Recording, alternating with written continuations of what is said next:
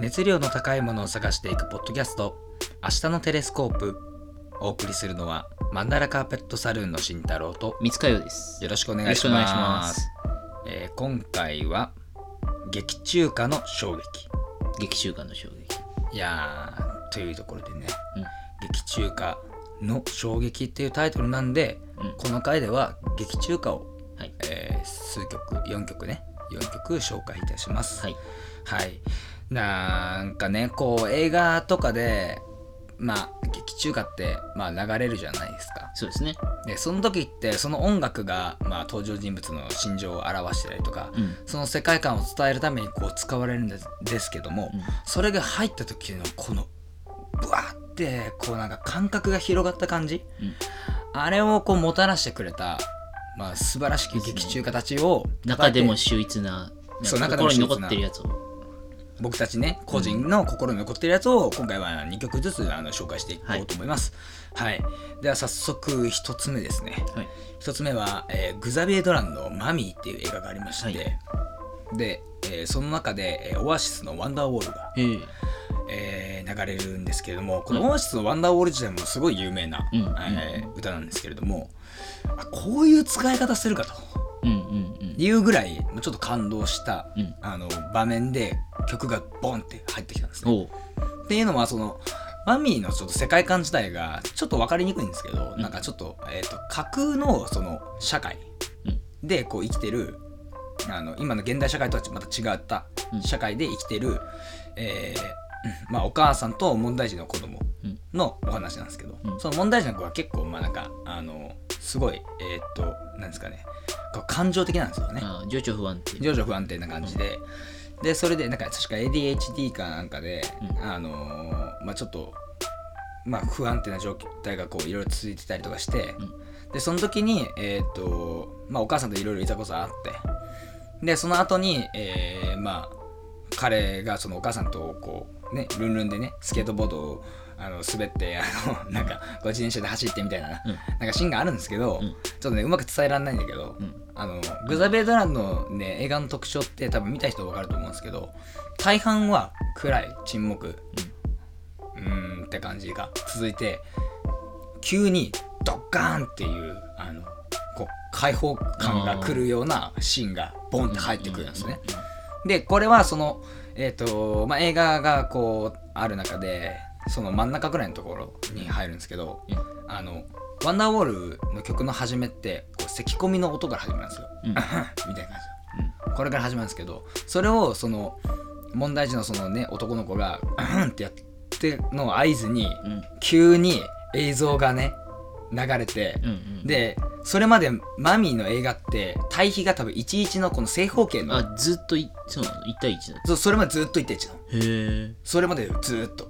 うん。でその曲を境目に少年がその、まあ、オープンになってるっていうのをもう表したいっていうのもあって、その曲の中であのグワってこうなんかこう手手を広げる。そう両手をねうん大きくね、広げるシーンがあるんだけどそこで画角が急にあのあ、ワイドになる。ワイドになるの。そうそうそこの流れがもう完璧で、うんうんそれまでなんか11でこう見ててなんか本ビデオ見てる感じだったのね、なるほどね。うん。あの見てる側からすると、うん本ビデオ見てて見て見てる感じででそれがこうバーって続いてこの曲を境目に急にワイドになってはぁと思ってここでねあーもう音楽が染み渡るしそれを映画館で見てたからうん。あの家のねわかる？この自ちっちゃいモニターとかじゃなくてね。うん。だからこう世界の広がり方っていうのがその少年の世界も広がったのももちろんそうなんだけどなんか見てる側の世界も広がったように感じさせてしまう、あの手法とあとこの曲その場面に「ワンダーウォール」が合いすぎるっていうもうすごいなーっていうのが面白い。ね。あってね。もうこれはねぜひぜひねおすすめですね。でグザビエ・ドランってね結構不思議な映画をね長く撮る人で、うん。あの一本一本の映画長いんだよね。あ2時間半とかね。結構長い人で。で世界観も不思議だからもうめちゃくちゃ好みが分かれるんだけど、うん。もうねこの映画だけはねちょっと見てほしいぐらいのものがありますね。はい。っていうところで、まあ、ちょっと2つ目いきますね次。はい。あ、はい。もう続けていく？あもう続けていくよ。ああ何？はあ言いたい？あ、いいよいいよ。あいい。そうそのままどうぞ。そのままどうぞはい。あのちょっとあのあまりにもあの早かったかな切り替えるのは。いや、まあまあいいよ。まあいいやはいえっと次が2本目がね「少年メリケンサック」っていうはい。これは工藤官九郎がうん。あのー脚本とか書いてるあの映画でして。宮崎あおい主演なのそう。うん。宮崎あおい主演のやつで、であの銀杏ボーイズのあのミネタがあの楽曲あの歌ったりとかしてるんで。あそうなの？そうそうそう。それでもまあ有名なんですけど。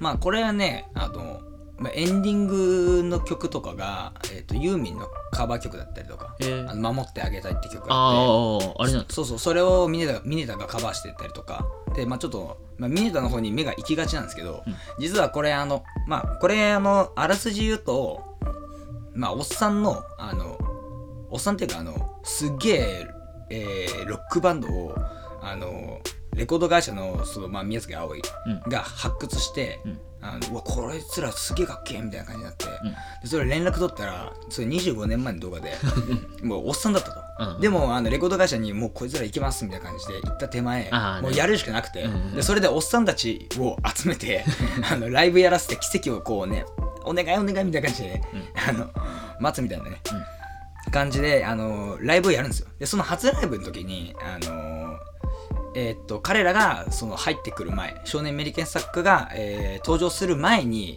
あのフルーティーの、えーロックステディステューっていう曲が流れるんですね、うん。でこれがもうザ・パンク。うんそもそも少年メリケンサック時代がパンクをテーマにした、うんうん。まあ、映画なんですよ。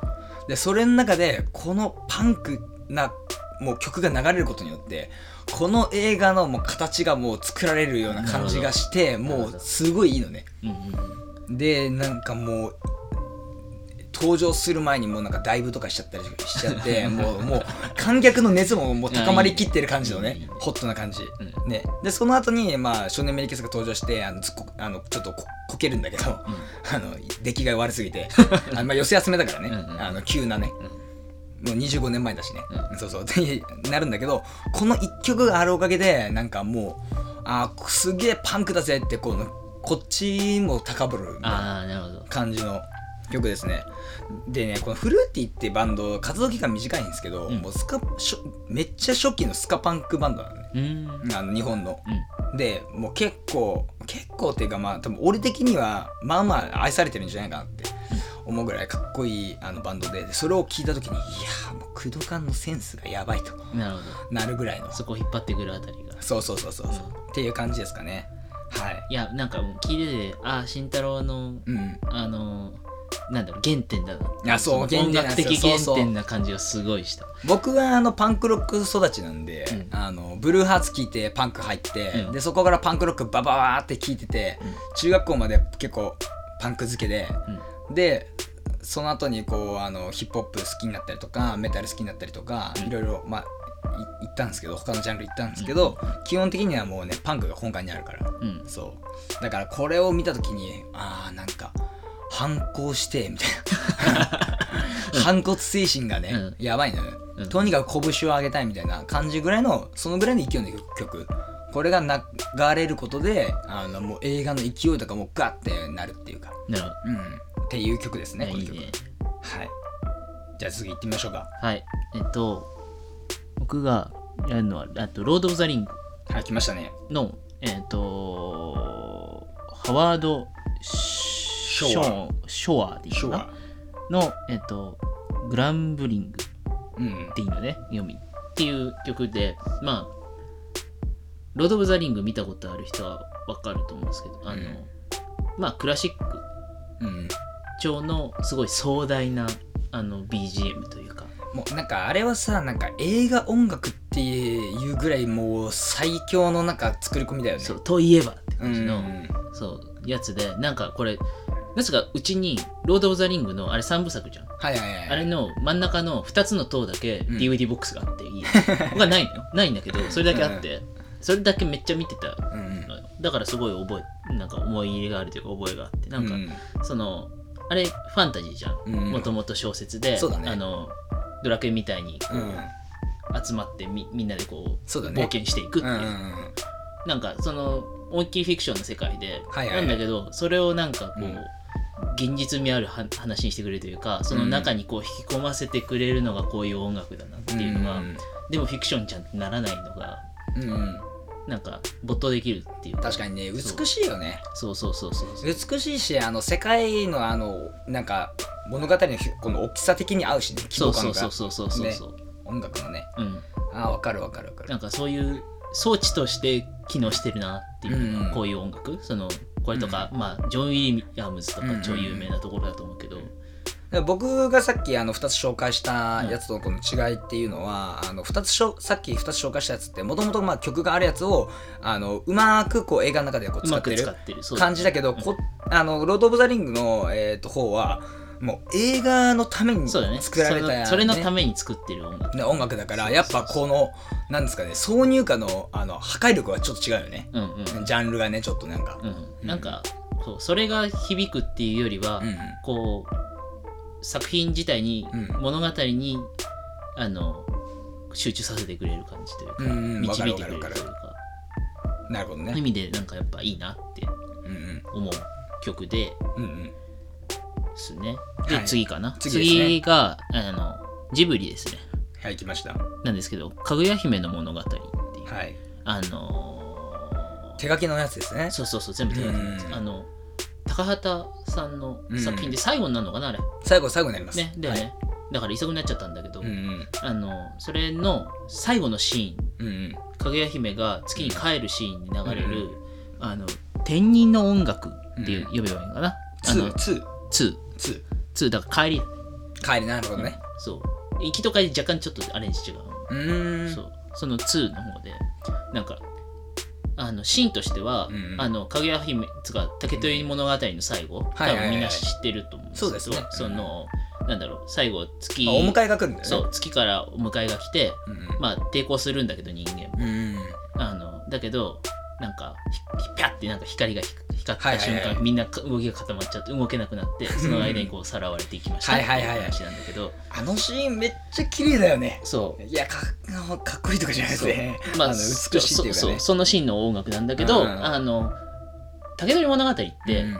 人間そこに出てくる人間の,、うん。あの感情って全く触れてないじゃん、うんこういうことがありまましたっていうのしか全部書かない。はいはいはいはい。だからそれをすごく人間味が触れるように書いてるのがこの映画の多分醍醐味なんだけどその要はかぐや姫が人地球に来てこういろんなか何？いろんなことを感じ経験していく中で感じて、でそのいろいろ感動したことがあったりとかうん。嫌なことがあったりとか、そのそういうものをなんかすごく大事にしてたのに、あの月の衣をこうかぶせられた瞬間、その地球での記憶を全部一瞬にして失わされて、うん。でこうその一その曲が流れる一瞬前までて、うん。すんげえ抵抗してたのに、パッて着せられてなん戻ってね。そうスンってなってで連れ去られていく、うん。ただそこで流れる音楽なのにめちゃめちゃ明るい。明るいね。めちゃくちゃ優しい音楽が流れるか。今からおお祭りでも始まるそうのみたいなそうそうそうそう、感じのね。ユートピアみたいな音楽が流れて、それのうん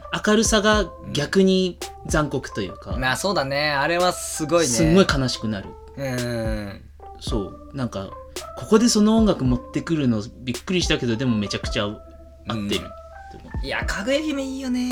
あれすごかった。あれはすごいね。う。ん。作品自体がまずハイクオリティすぎるし、うんうんうんなんかあの描き方もね、うん。まあちょっと帝の顎でね だいだいぶバズってるそうそうそれがネットト上に上がりまくったけど、うんちょっとあ顎に惑わされないでほしいよね、なんかだから本筋を知ってるみんながしもう日本人ほぼみんな知ってる話だからこそそういうところに、うんうん。あのなんか集中できるというかそうだね。楽しめるところなのかなって思いはいます、はい。こんなとこですかね。ね今4曲あげましたけれどもうん。やっぱりあの前半ちょっとねこれ性格出るよね。初めの前半2曲は僕はその外側から持ってきたやつというかあのもうすでにある楽曲を映画の中にぶち込んでるやつなんですけど、あのヨウさんが選んだ2曲っていうのは結局映画のために作られた音楽であって、ね。うん。映画音楽であって、まあ、そこのねあの挿入歌のために作られてるわけだから、うんうん。やっぱりこうなんかなんだろうその細部まで割とこう表現できてるんじゃないかなってちょっと思いますね、うんうん僕は、うん、そう。いやでもなんかねこの4作今並べてみたけどなんかこう映画見たくなってくるね。ね。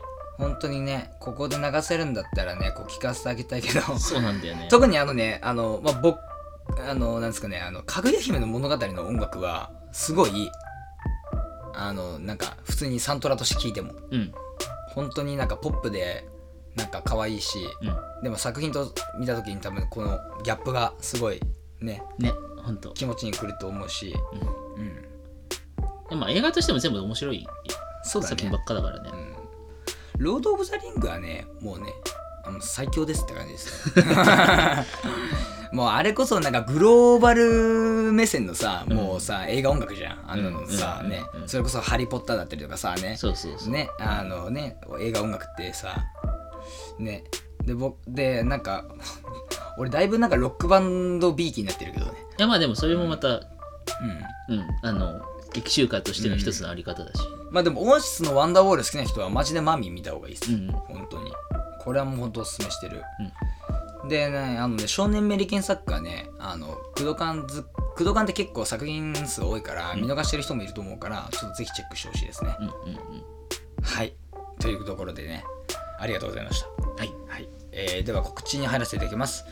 えーマンダラカーペットサロンが出している、えーアートブックチャプター H が、えー全国の書店で発売中でございます。えー Amazon でもあの購入できますので、えー気になる方は、えーポッドキャストの概要欄に、えーリンク貼っておりますので、ぜひそちらを見てみてください。はい、えーそれではお付き合いいただきありがとうございありました。がとうございましたお送りしたのはマンダラカーペットサロンの慎太郎と、ミスカヨでしたそれではまたお会いしましょう。